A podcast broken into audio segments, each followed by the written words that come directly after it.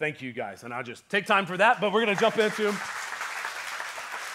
Um, now, we are jumping into a hard conversation here today, okay? I'm going in the trenches, okay? I can't help myself, right? I can't help myself. Uh, sometimes, whenever I, I, we get to topics and I'm like, ah, do we just kind of like dance and uh, what do we do? You know, I can't help it because here's the deal. It's almost as if like Jesus, when he looked at people, he's like, man, they're, they're, they're sheep without a shepherd, right? They're like, they, they don't have direction and clarity in this area of life. And with that, they go multiple different directions and do certain things because there's not clarity. And with that, as a pastor, I mean, just as hard as it may be, I will take beatings and I will take criticism. But at the end of the day, I'm gonna die trying. Can I just die trying? Can I die trying, getting into the mix and just trying to, like, I'm doing my best. Take it, you know. Uh, hopefully, it'll empower you and strengthen you by the grace of God and the power of the Holy Spirit speaking directly into your lives and empowering my words that it would encourage you and strengthen you for where you're at here today. Last week, we talked about marriage. You know, we're in this conversation where you, you text in questions and we're answering these questions. Week number one was God and who is God and Trinity, and we answered that, and purpose inside of life, and we answered that. And then last week we talked about marriage and these marriages around divorce, but I'm like, I can't talk about marriage until we first talk about God's design, and God has a design around marriage, and then we're talking about today divorce. I'll tell you in church world, this is a conversation that happens about one and um, a trillion, one in a trillion, somewhere around in there getting in specifically to these trenches of navigating this. And uh, if you want to take notes, you can write this top across the top of your paper. Never had a title like this before, but um, here you go. Can I get a divorce? Question mark. Now, here's going to be it's a quick message in here today. It's a very simple message that's going to take literally. It's going to be the f- quickest message I've ever given in my entire life just to answer the question. The answer is we're going to talk about it for the next 30 minutes, okay? We're going to get into these trenches. We're going to talk about it. We'll go line by line. It may be a little more teachy uh, in that sense, but with such a sensitive topic, you cannot go about this flippantly because there is collateral damage that comes with this whenever decisions are made flippantly. And the Bible instructs us very clearly that this is not a frivolous decision, it's not something that should be taken lightly. It should be held in a very, very high regard. And so we'll, we'll jump into that here today. Now, how many of you guys have ever been in a situation where you've completely disagreed with somebody like nobody's business? Anybody here? Right? Now, if you've been married, you probably experienced this in here, right? If you've got a good friend, there's moments in time where you just don't agree, right? Taco Bell or Taco Cabana. It's like, it's a hard decision. a lot of friendships are broken up right over that conversation right there. Taco, taco, but which one? Bell or Cabana? I don't know. I like Cabanas better than Bells. I just like, that's just me. But the reality, yeah, not her, right? Not our, not our. Heather loves Taco Bell, and it drives me nuts because I'm like, you're killing yourself every time you eat it. I'm just telling you that right now. You're losing a day of your life every time you eat it, okay? Same thing with McDonald's, okay? Uh, that's just how I think, but do as you please, die, die as soon as you want. That's all I have to say. but uh, uh, disagreements and challenges. I mean, th- these are issues and complexities inside of life that anytime there's relationship, there is division that happens. And when there's division, there is a, a, a place where we have to come to some some type of humility to say we don't see eye to eye and we need to work towards a solution of agreement and or agreeing to disagree so that we can be united again but uh, in our culture today, we would much rather be divided than it is working towards solutions to be united. In our culture today, it's you're this and I'm that, so uh, I'm cool with that. You just are what you are, but I'm just gonna let you know you're stupid. Uh, okay, cool, you believe that, but you are a less than human than me because obviously your mental capacity is not at my level, so therefore you are less than because your intellect is a little lower than mine. Right? This is the world in which we live in that wants to look down on those that don't necessarily agree, dehumanize those that don't necessarily agree. And when this slips into the marriage dynamics, we can find ourselves in position where homes that started off completely united can get a couple years down the journey and completely be divided. Not because they didn't agree at one moment in time and it just started in this beautiful place on what we're going to build, but it's come to a place where they've simply not addressed the issues that have arose over the journey of relationship. I tell you, with Heather and I, there's moments in time whenever we just simply disagree. Right? I mean, it's a chat. She'll get frustrated with me on things that I do, and I'm a human, and it's just my reality. I can be hard headed sometimes, right? I can be frustrated with circumstances. I can be tired and not want to do things. And then she's got expectations, and I'm like, hey, your expectations, you need to calm down with those expectations because right now I'm just trying to chill. and this is my wife. I'll be, be very honest with you. She's not coming today. Well, she may come to later. So she was on call yesterday until this morning. She like did six or seven C sections last night or something crazy like that, which is crazy. But um, there, there's moments in time whenever in, in, our, in our challenges where she's a person where her world is so chaotic. Uh, as an OB-GYN doctor, obstetrics and gynecology doctor, she's bringing life into the world, the complexity, the emergency, the challenges. It can, it's so complex that when she steps into the home, she desires complete order. Well, sometimes your boy ain't like, I ain't trying to get this thing in complete order. I'm like, I don't want complete order. You want complete order. So get your backside in gear and go clean it, okay? Sometimes, okay? It's not that I'm like, you're a woman. I'm not that person, right? You're a woman, and your responsibility is to be cleaning this house. I'm a man. You know, I'm, that's not me, okay? And there's, there's disagreements that happen sometimes. I know the tension there. We'll go a couple different weeks where she's busy, I'm busy, things aren't the way we desire, desire and with that, we sweep things underneath the rug. Now, here's the deal sweeping things underneath the rug, what happens? Pressure busts a pipe. And when that pipe busts, oh, it's going down. Come on, somebody. Anybody really like, like fighting? Anybody that loves fighting? You're like, I just, I just love the art of communicating my case to completely dismantle my enemy, which sometimes happens to be my spouse. Come on, right? Sometimes, I mean, so, some people like love it. They're like, I'm just waiting for the, bu- the pipe to bust, right? Lord, please let the pipe bust today. Some of you guys are like, you need Jesus, okay? need a little more of him. But in the reality of life, like the pressure bust, and then we get in arguments and frustration, and we're fighting and we're struggling. But what we have committed to is we will not walk away from what we agreed to. We, we're, we're a couple, Heather and I are a couple that our parents, both sides, are still married to this day. Still married to this day. Now, I'm not, that's not against anybody, I'm just letting you know the foundation that has been set and what's been modeled and instructed before my wife and I is that it doesn't matter how hard it gets, you stay committed to the commitment you made. And with that, we know nothing different. We, we don't agree or believe in anything different than that truth right there. It's what's been modeled, it's what's been instructed, it's what we find in God's word. And so, therefore, no matter how hard it gets, we're willing to say in humility, we respect God's order and we will come to each other and have a conversation to get to a place of agreement so that we can step back in alignment with unity so we can continue to build the house in which God has destined us to build together. What God has brought together, let no man, and I say no thing separate.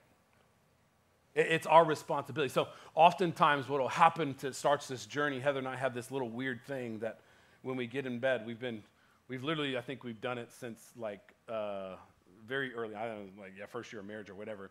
I think even like when we were like dating back in the day, like we would get on the couch and be like, but this is what we do. And it's the weirdest thing, and maybe you can try it. But like when we're in bed, we'll just take our big toes and we'll cross them like that together. We just creep in on each other, like slowly up the leg. We fumble around a little bit. We're like, okay, oh, there's that big toe. There it is. We go like that. And that to us is like, all right, all right, all right, okay. All right, all right, you know. So that's how we come to a place of like, okay, we're in the wrong. I mean, it's funny, it's silly, and every couple needs, they're funny, they're silly, they're interesting. I just let you into a vulnerable place of our lives. I promise, if we disagree on something, don't try to come lock toes with me after service. Okay? Got your shoe off and everything, like, Pastor. I don't know about that one, Pastor. Back up with your. Moving along. So the reality is, every, every couple's got to have that dynamic, but we live in a broken world, right? There's challenges around our society today. God's design is not for us to be in this broken place where we're dealing with our own selfish, sinful desires that bring complexity to the marriage dynamic. It, God's design is in a perfect world that a Bible believing Christian that says, Jesus is my Savior, He is my Redeemer, you know, He has set me free. I am in submission to, to Christ first. I am standing firm upon God's word, as we talked about last week. I am here. And man, with that, there's another God fearing, loving individual that has built their life upon biblical foundation. They're living in submission to Jesus Christ. They have died to their self and they have gained Christ in the process. And two individuals are completely submitted to the authority of God under submission to the Lord of Jesus Christ. And with that, their foundation is in a truth that is far greater than their understanding. And they say, you know what?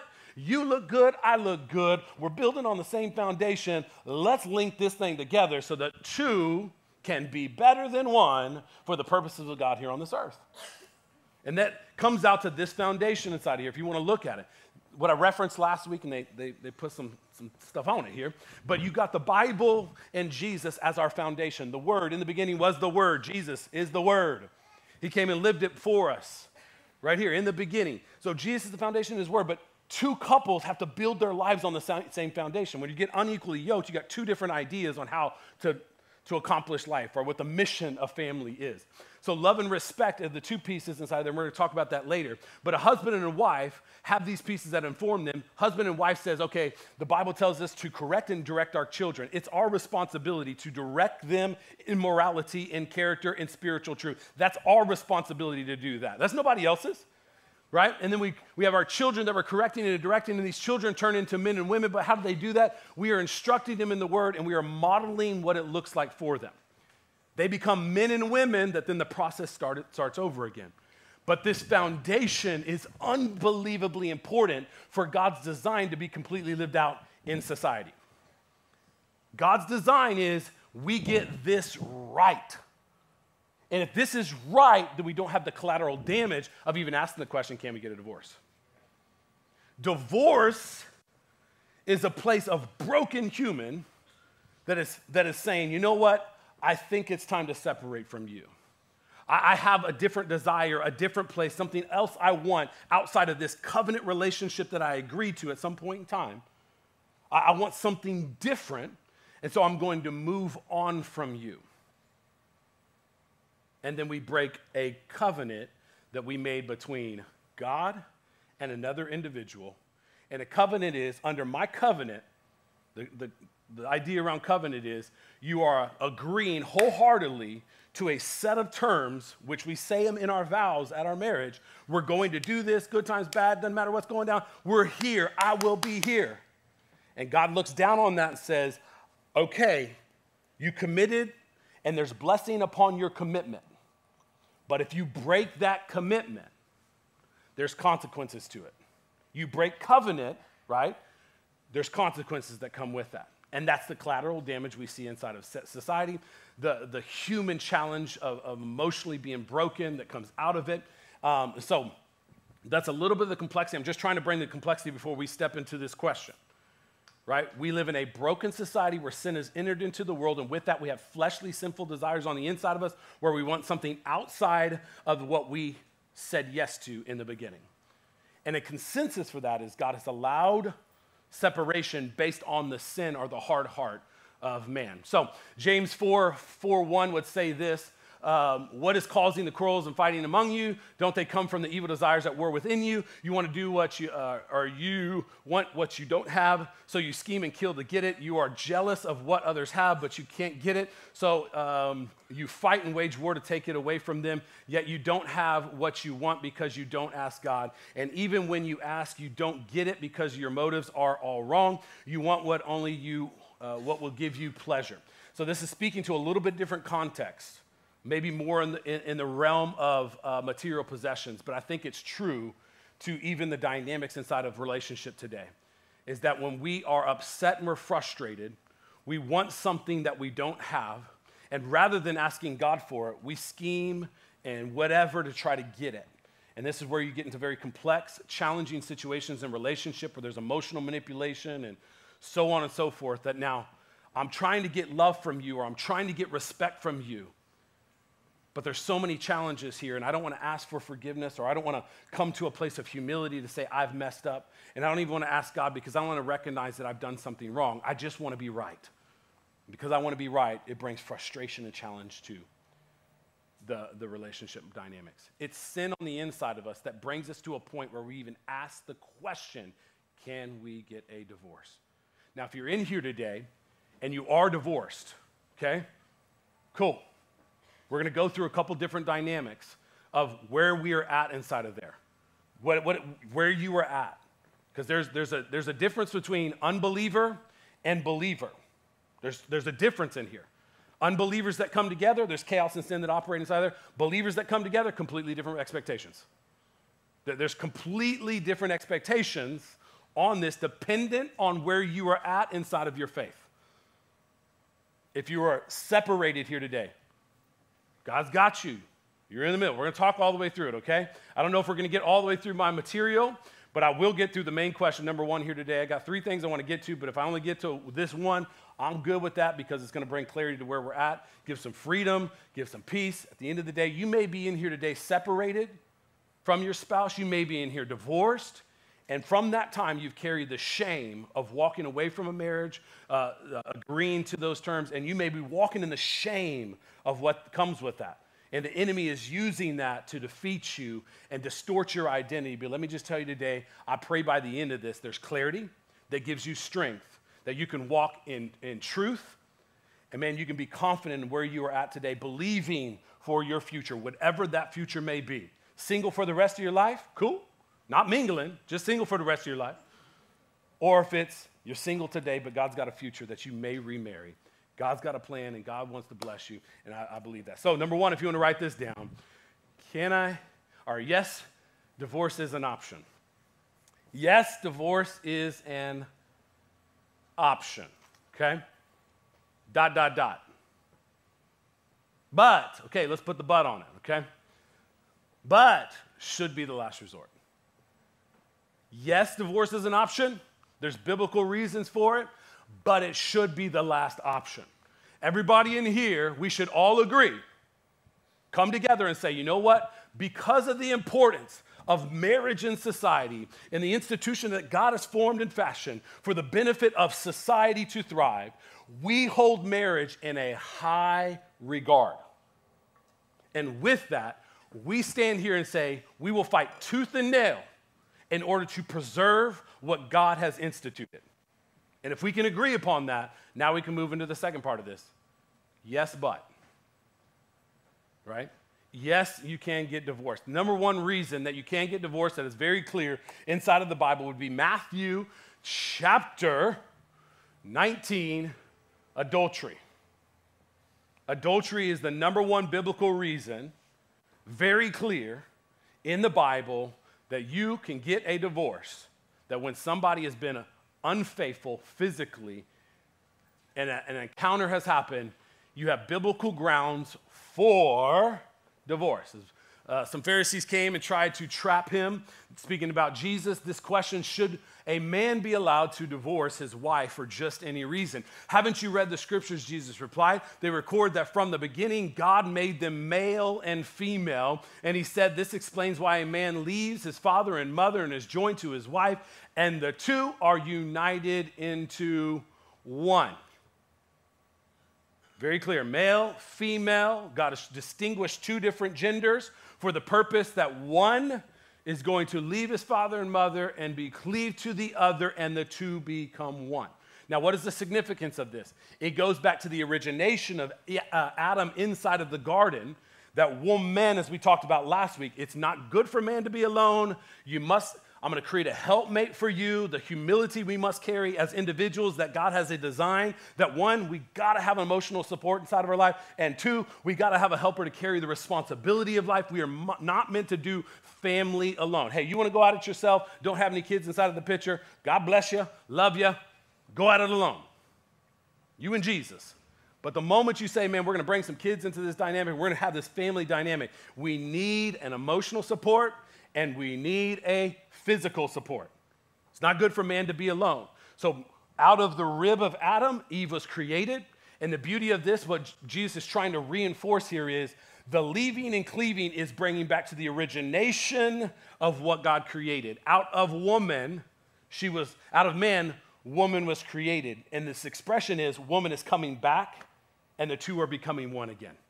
That's the expression. It's like no longer one identity over an individual. Two individuals are coming together for one identity, right? We come 100% together. 100%, 100% makes 100%, right? That's not mathematically true, but that's the reality of the dynamic, right? You're not 200%, you're 100%, right? You can't go beyond that.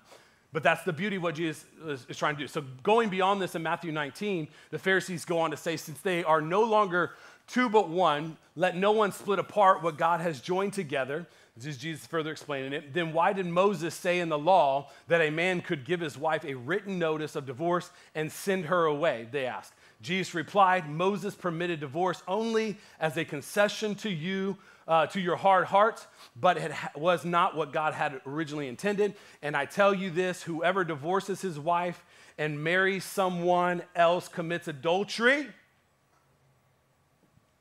unless what? His wife has been unfaithful. So anybody gets a divorce, and this is two believers coming together, two believers coming together, gets a divorce for any reason outside of adultery, and one other we're going to talk about here in a second.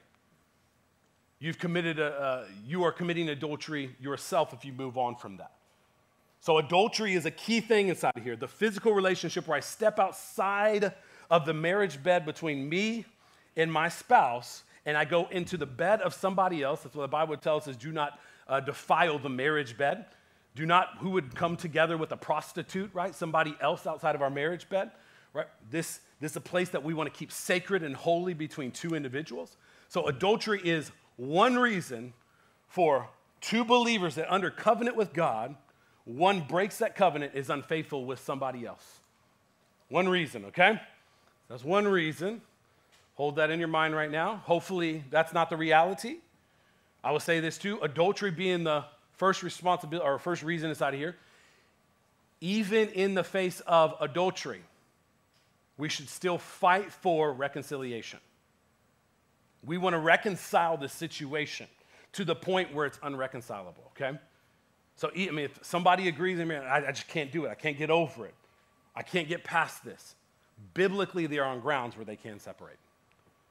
Okay, the second reason would be this, and this is a little, it's a little uh, not, not as overtly clear, but it does give some clarity on two different things. I'm going to read the first part of this that gives clarity on believers. The second part of this gives clarity on a believer with an unbeliever, or two unbelievers that one now is a believer, okay? So we'll get into that. 1 Corinthians 7, Paul's indicating to the church in Corinth Corinth is a community of people that is very corrupt. Corinth is a community that is over sexualized. Uh, it's pretty much like living in Las Vegas, okay? That's Corinth.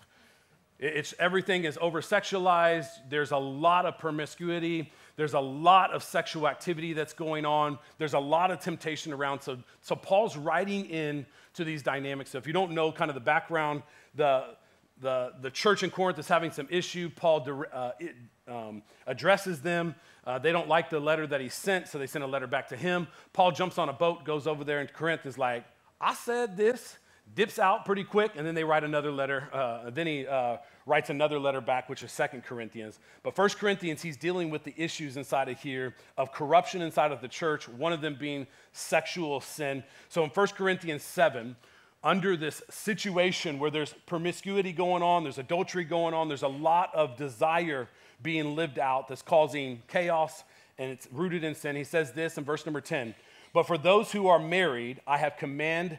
Uh, I have a command that comes not from me, but from the Lord. A wife must not leave her husband, but if she does leave him, let her remain single or else be reconciled to him, and the husband must not leave his wife. So, this is not for the reasons of adultery. This is not for reasons uh, like that. This is for reasons of we are just in disagreement. Paul's recommendation, a command from the Lord is if you separate because you disagree, you can't get remarried. Don't remarry, is what his command is. Don't remarry unless you get re- reconciled to your spouse. So you can separate, That's fine. You can separate. But you have no biblical ground. If you're believers, you have no biblical ground in order to divorce each other. You must remain single in that process. That's how, how he's indicating inside of here, okay? So the second reason would be abandonment, this, this aspect of like, uh, I've been abandoned inside of the, the role responsibilities inside of my uh, inside of my marriage dynamic. We'll jump into that in here, which is a little more clear when it comes from believer to unbeliever. So, as a believer, abandonment is a little bit of a challenge to biblically rectify. Okay? But as moving on inside here in 1 Corinthians 7, I'll say this in verse number 12 Now I will speak to, to the rest of you, though I do not have a direct command from the Lord. I, uh, if a fellow believer has a wife who is not a believer and she is willing to continue living with him, he must not leave her. And if a believing woman has a hu- husband who is not a believer and is willing to continue living with her, she must not leave him. For the believing wife brings holiness to her marriage, and the believing husband brings holiness to his marriage.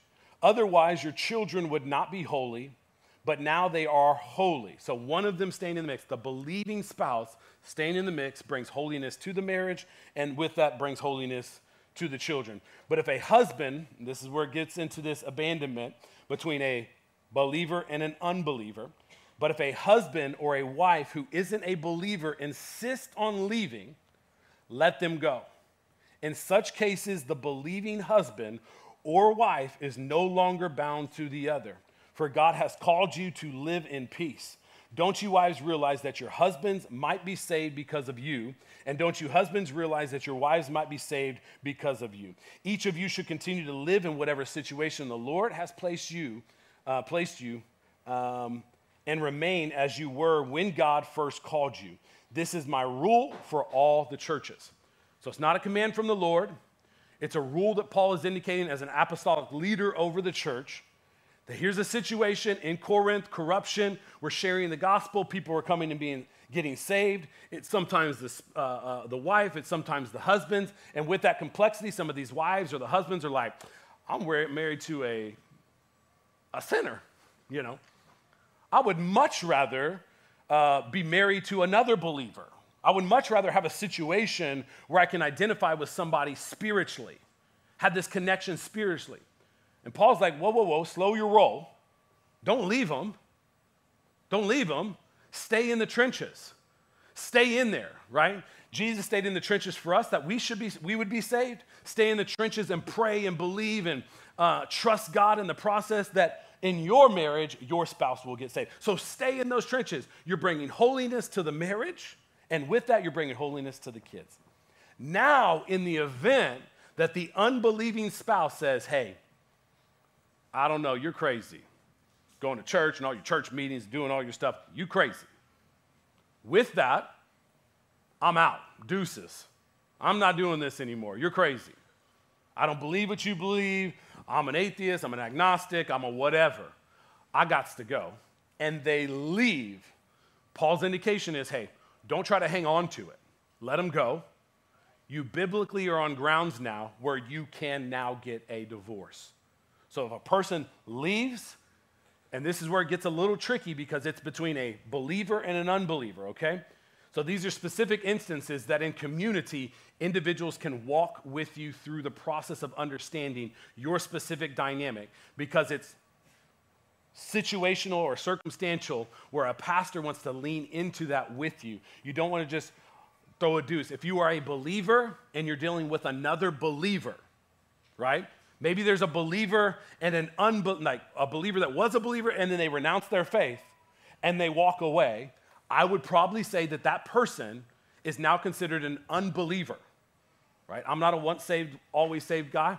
That's just me. God bless me. We'll get to heaven and, and, and it'll get clarified. But here on earth, we can work towards Jesus and not really trip about all that, those dynamics, okay? But this side of heaven, I believe it's not once saved, always saved. There's got to be fruit inside of the mix, right? Attached to the vine, we're going to produce fruit. You sever that vine, you're no longer attached to the vine. So my belief is that a believer denounces faith and walks away. Now they are an unbeliever and they may walk away from the marriage. And in those dynamics, we're on biblical grounds, I would say, that now we can get a divorce. Okay? Trying to navigate this very slowly, very clearly, okay? So, we good? We here? Some of you guys are like, really taking notes? Of you guys are like, oh, Lord Jesus, you know. Okay, I want to be as clear as possible because this is a very, very big issue. And we do not want to take it lightly. So I'll just, let me just read what's in my notes here over Christians that are married. Stay if at all possible, but you can get a divorce if one has committed adultery. If one person leaves the other, then stay separated and unmarried unless you reconcile with your spouse. If you are believers, Christians, and one backs away, as I just said, and they walk away, I believe you're on biblical grounds. It is not 100% indicated in, in Scripture, but I would say, taking some, uh, some context inside of here on what Paul is saying, I believe you're on good ground. A Christian spouse and an unbelieving spouse, Christian spouse, stay in the marriage to make it holy. By doing so, you bring holiness to your children. If the unbelieving spouse decides to leave, then you can get a divorce. Unbelieving people, this is just in general, so I'm, I'm going to talk towards friends today. We're in a culture that is corrupt. What God has brought together, what Jesus says is, what God has brought together, let no man separate. But there's so many couples today that God didn't bring together. Sin brought them together. They're like, you look good, I look good. How about we just make this physical? Oh, shoot, we got some kids. Let's get married. Oh, Lord, we behind eight ball now because we lived unrighteously, we lived in sin, and now we got a union based on tradition, not based on commitment. And so you got unbelievers inside of here. So this is what I would say. Uh, sin will wreak havoc on their lives and their relationships as Christians. We should pray for and help counsel our unbelieving friends in ways, uh, in the ways of the word, so that they may experience the joy of living in the truth and walking in righteousness. So there's corrupt situations, broken situations, but we should have a heart to help unbelieving people rectify and reconcile marriages, and hopefully by doing so, they can come and find Jesus in that process. Now, here's a little bit of issues that are, there's some issues inside of society that aren't overtly listed inside of the word. These are, these are a couple, but not listing all of them. Physical abuse, drug addiction, I would even say workaholics, people that are addicted to their work. These are all places where um, physical abuse is uh, bringing harm to the home, whichever it is, whether it's the, uh, the wife or the husband in the dynamic, is now stepping outside of their, their, uh, their commitment uh, of respecting their husband or loving their wife. And with that, they have broken the marriage bond that they vowed on that day in covenant. So there's a situation where an individual has now walked away from what they said they would do. Now they're bringing harm, physical harm, I believe it is the responsibility of the spouse that is facing physical harm. Emotional is a different conversation. Emotional harm probably needs to be talked out with a pastor to kind of rectify some of those things that are going on. But the physical part, it is the responsibility of the spouse that is receiving abuse, one, to get out as immediately. Immediately separate and get out of the house until the individual that has rage and anger that is physically taking it out on the spouse can come to a place of healing and reconciliation in their life before you can reconcile that marriage. Second thing in that, drug addiction. Drug addiction is now brought into the house. I believe you should separate immediately in order to separate yourself from the chaos that could ensue on the family. I'm not saying leaving, depending on the circumstances we just talked about. You got to make that decision led by the Holy Spirit on what exactly to do. And on the other side of that, workaholics is a different conversation. I would say this to anybody inside of here. If you are working and losing your family in the process, you probably want to listen to your spouse that's saying, hey, we got issues. This is not okay. You're out of the house all the time. The Bible's very clear. What good is it to gain the world and lose your soul, and dare I say, lose your family in the process? No dollar amount is worth losing your family. No dollar amount is worth being absent from your kids. I'll tell you that right now. And the Bible's clear that we got a responsibility to raise these children. So if you're a workaholic, you got to work that. You got to work that out, workaholics. Because there's, I think, as a married couple, if a workaholic is continually out, they're putting an undue burden on the other spouse in order to manage the carry the responsibility. But God has designed us to have a help mate. So we're stepping away from the agreement we made on day number one to be in the house and uh, carrying the load of family and because we have a workload. And you're like, well, my company, it's my job, it's my responsibility. Well, you can have a serious conversation with your company to say these responsibilities are unrealistic because I'm not a father and or a mother in my home and it's destroying the dynamics in which I said yes to on my wedding day. And if you can't lighten the load, then I'm going to go ahead and let my resignation slip your way, and I'm going to move on to a place that I can walk in health and healing in my life so that I can be a contributor inside of my home to develop my home because my responsibility is first to my spouse, second to my children. That's what I'm called to do. Make sense? Okay, so those are some circumstances inside of there. Now, with that, God hates, well, no, let me go, let me jump into this. Now, you may be a spouse with uh, a, a, deceased husband, a, de- a, deceased wife. With that, you're on biblical grounds to get remarried. So Romans 7, uh, Paul given this uh, analogy inside of here over the marriage dynamics would bring clarity to it. He says, Now, dear brothers and sisters, you who are familiar with the with law, don't you know that the law applies only while a person is living? For example, when a woman marries, uh, the law binds her to her husband as long as he is alive. But if, she, uh, if he dies, the law of, laws of marriage no longer apply to her. So while her husband is alive, she would be committing adultery if she married another man. But if her husband dies, the spouse passes away she is free from the law and does not commit adultery when she remarries. So if you're in here, you're dealing with the loss of a spouse, you can dream again and believe again. And here's a, an interesting thing, and I don't have it in my notes here today, specifically where Jesus speaks about that in heaven, we're no longer given in marriage. Um, so you may be married today. Marriage is a man's concept. When we get to heaven, it's going to be them and us, and we're going to know each other based on what we, where we were on the earth but there is no sin. There is no, you know, we don't live in that desire anymore. We're in a completely different state of existence with a, um, with a heavenly body. And so we're not given in marriage.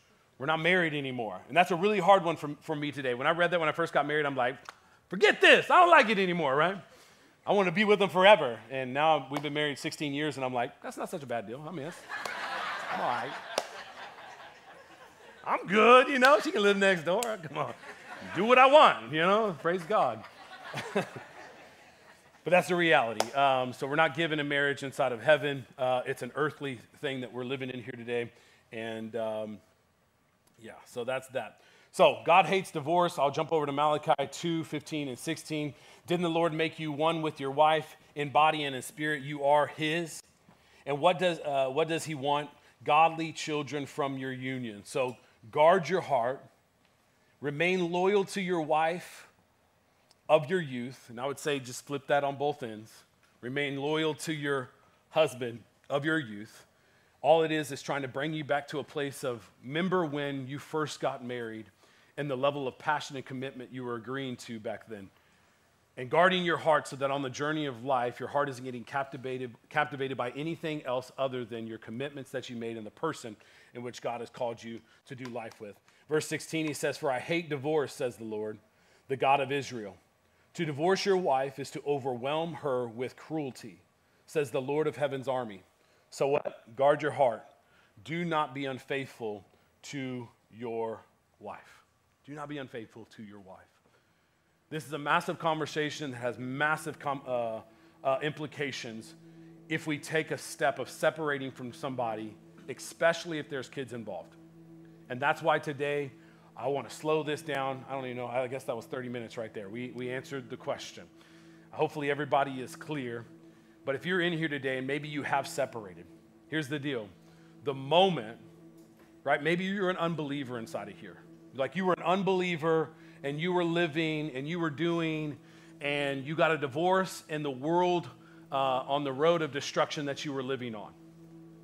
And since then, you've come to know Jesus Christ and you've turned from your evil ways and you, you've addressed the sin inside of your life and you turned towards Christ. You've repented of that life and you're headed towards Christ today. There should be no shame over the chaos that you walked in. There should be no shame over the decisions you made when you were living in darkness. That world is full of chaos. But the beauty is that you have seen the light and you have come to the light of Jesus Christ. You are redeemed, you are restored, you have been reconciled to your Father, and you're on a new road. Praise God. So there should be no shame over what has been done. but your heart should be I want to rectify the brokenness that happened in the world when I walked in darkness. So if you're here today, man, divorce, and man, you carry the shame, let the shame go. Let the Holy Spirit deal with the shame so that you can be complete here today. Say, you know what? Oh, I want to move towards the future. Maybe today you were a believer and you were in it and you were in ministry and you were moving forward, and all of a sudden something happened on the road of life. And here today you're dealing with the complexity of separation right? I, I would just say, if it can be reconciled, and you're here today where you are dealing with still a believer on the other side, but you're separated here today, don't give up hope. Don't give up hope. I mean, Ephesians 5, I didn't get to it. That's point number three, and we're on point number one. We're not going there today. Point number three is that as a husband, just not looking at the family dynamics, and a wife, not looking at the family dynamics and the responsibilities inside of that, because we can get really traditional and get into a patriarchal mindset, and it complicates society because we look through lens of humanity and not through the eyes of God. But if you look simply at that, the number one responsibility as a husband that Ephesians 5 leads, leads us in is love your wife as Christ loves the church. The first thing, submission to the marriage as unto Christ, both. How do you do that as a man? You love them as Christ loved the church. So, what does that mean? You're in a complicated situation, dealing with a complicated person. You know who else is complicated? You are. And you know who's dealing with you? Jesus is.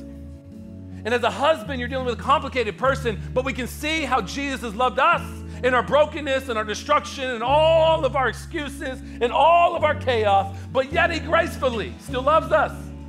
And here today, you're not getting what you want, but man, you can fight for what, what you want. And maybe like James 4 talks about, I'm gonna stop trying to trying to control the situation. I'm gonna stop trying to like put the right picture on. Like I'm changed now, but I'm gonna work towards health and healing in my life, and I'm gonna pray my backside off that God would restore all things that have been lost. As a husband, the number one thing, loving wife as Christ loves the church, that is submission to the mission of the marriage. Why? Submission to the mission of the marriage. The number one thing that Ephesians 5 says is respect your husband. Now it gets complicated because it says submit to your husband as unto the Lord. And we hear that word submit in a feminist society, be like, heck no, I ain't submitting to nobody. Submission, he's submitting to me. We're looking through the eyes of man. We're looking through the sin of man. Submission, I ain't getting submission to nothing. No, in submission to the Lord, respect your husband. Respect him. Honor him for the design that God has for him to lead the home. Understand you're both in submission to Christ in order to accomplish the mission of the family. Don't get twisted in the authoritative, messed up complexities of like, you know, the, the, the patriarchal, whatever. Machoism thinking that the society wants to breed, you know, infiltrate into our society to bring complexity and challenges and undermine the dynamics that God instituted inside of the marriage. How we submit in the marriage, we're both in submission. How we do it is respecting our husbands. And today, maybe the complexities you face today is because one, you're not in submission to Christ first so you'll never be in submission to the marriage. You're, you're, you're lukewarm if you want to. You're like one foot in, one foot out. Like, Jesus, I'm good until you try to correct me. I'm good where I feel good. But as soon as you try to correct me and where I don't understand, I'm not good. So I'll listen to the point of my comfort, but I'll bow out the moment that it gets, it, gets hard. Submission to the mission is even when it's hard, I may not understand. Even when the world has complexity and, and chaos and, and, dysfunction and trying to undermine the, the, the family, the marriage dynamics. I'm not giving into cultural standards and cultural truths. I'm getting in the trenches of biblical truth because my foundation is on Jesus and His Word. That's where my foundation is because I'm in submission to Christ. I'm in submission to Christ not to culture, to Christ. And because of that, I'm willing to submit and respect my husband. I'm willing to submit and love my wife. If I could do that. There's beauty in what God can do. You may not understand it, but it'll definitely humble you. Say, man, I just got to humble myself and I got to try to work this thing out. So, wherever you are at today in the complexity of relational challenges and struggle, maybe you are separated here today. Let's fight for reconciliation. Let's fight for it. But today, maybe you've been fighting and you have a spouse that has walked away. They've walked away. And you have a peace inside of your heart to let go. Let go. Let go. Recalibrate. Reset. Heal and move forward in what God has called you to do. Not what you want to hear, it's not what you want. If you feel the peace. So let me pray over you today. And I just want a time where we can just sit here and contemplate maybe what God has on our hearts here today, just for a second. With such a big issue. I mean, last week I, I, I had so many people say, Thank you so much for you know, having that moment where we recommitted our vows. I mean, it was such a beautiful time for us because we remembered that commitment. We got lost on the journey.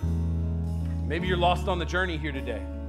You know, there's couples last week that said, man, it's such a beautiful time. We've been, we've been talking about divorce. We're a house that will fight for biblical truth. We'll fight for the institutions that God has set up for.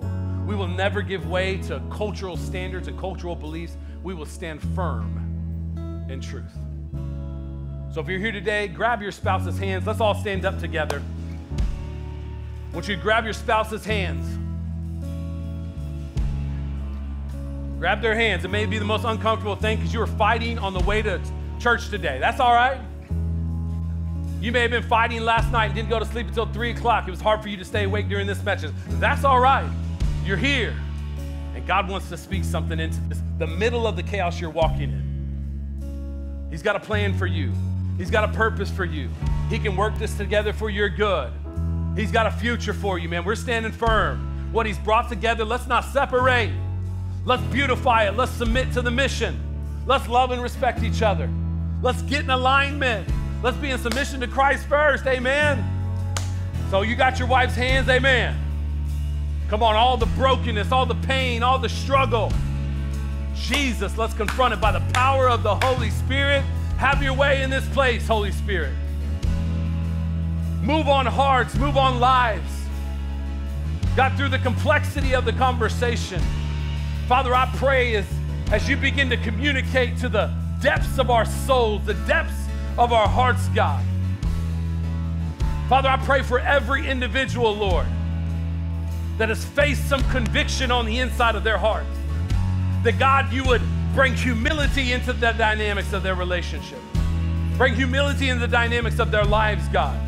Father, may they surrender wholly and completely to you today, God. Walking away from their ideas, walking away from their way of thanking God. Submitting themselves to your authority, submitting themselves to your word, submitting themselves to your leading, God, as our Lord. So, humility to rise up on the inside of us, God. Lord, where there's chaos, things have been swept underneath the rug, where pressure is building up on the inside of the relational pipe. God, I pray, Lord, that you begin to relieve pressure. That through conversation, God, the power of the Holy Spirit's at work. Father, to dismantle the arguments that have come against this couple. Father, the arguments that have come against them, God, and their union. Father, bring to remembrance the commitment made, even in the middle of experiences and decisions that have been made that have challenged it. Restore all things, God. Bring it back together. Father, give them the love of their youth again. Let them look through a different eyes, God. Let their eyes not be filled with looking through flaws, but God, may their eyes be filled with the beauty of their spouse. Father, what first drew them to it May that be the, the landscape in which they see here today about them. The beauty and the blessing that they are. Restore all things that are broken, God.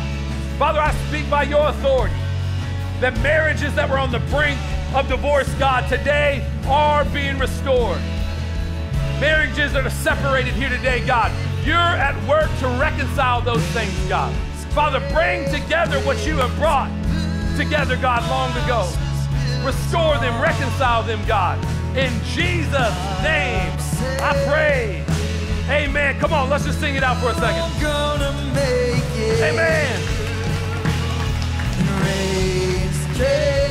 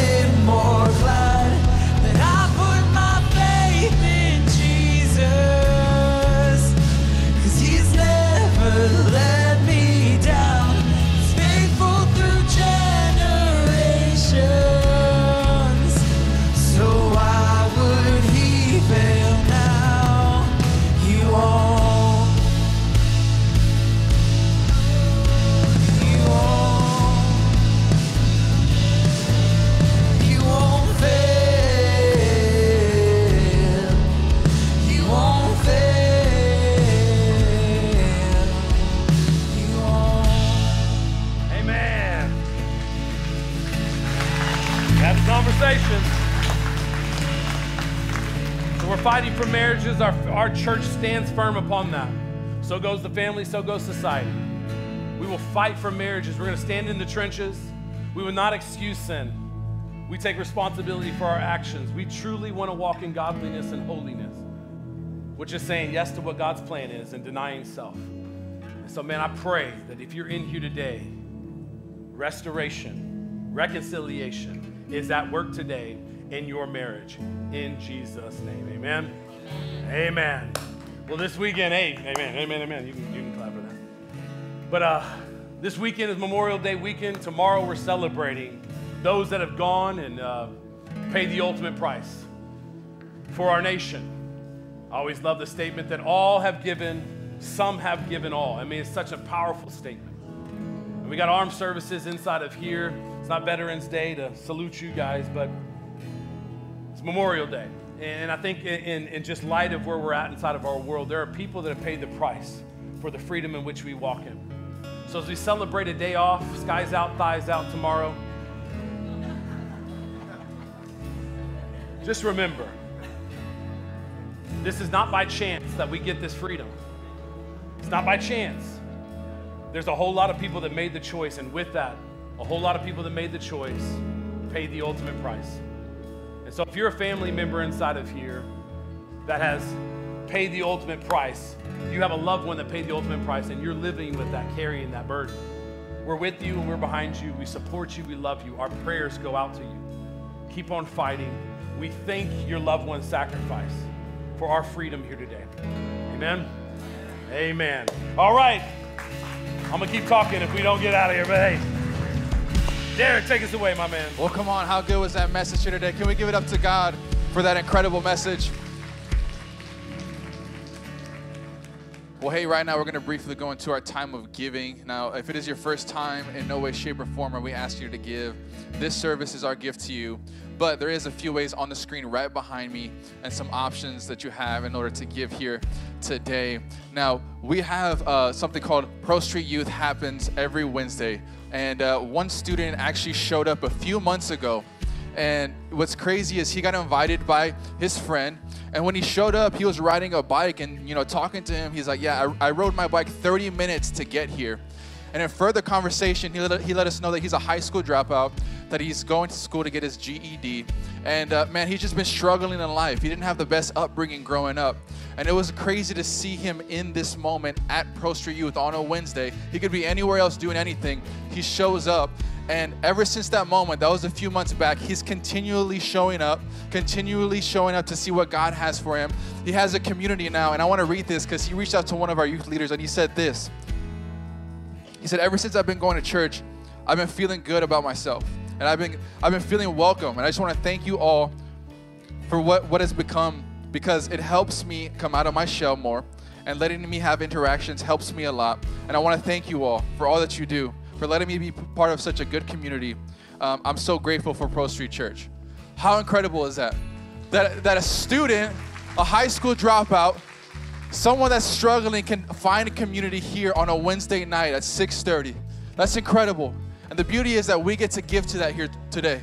You may never may never meet this student, may never see this student, but the beauty is when we come together, we understand the mission and vision of our church and what God is doing here at Pro Street Church. When we give to that, we give back our resources, God can do incredible things. So thank you so much to the owners in the house for giving and for making stories like that happen every single week. Now we have Glow Night, which is a youth event happening this Sunday. If you have students, middle school, high school, get them there. It's going to be an incredible time. We're going to have some fun. And then Sunday, we have something called Student Takeover, where literally uh, children and, and uh, youth are going to take over the Sunday. You're going to see them serving on a camera outside holding signs. It's going to be an incredible time. And you're also going to see them getting baptized right before our eyes to see the life transformation that's happening in students' lives. They're not too young they're, they're, they're not too young to be to be transformed and we get to do that here today. So have a great sunday. We'll see you guys next week for student takeover. Have a good one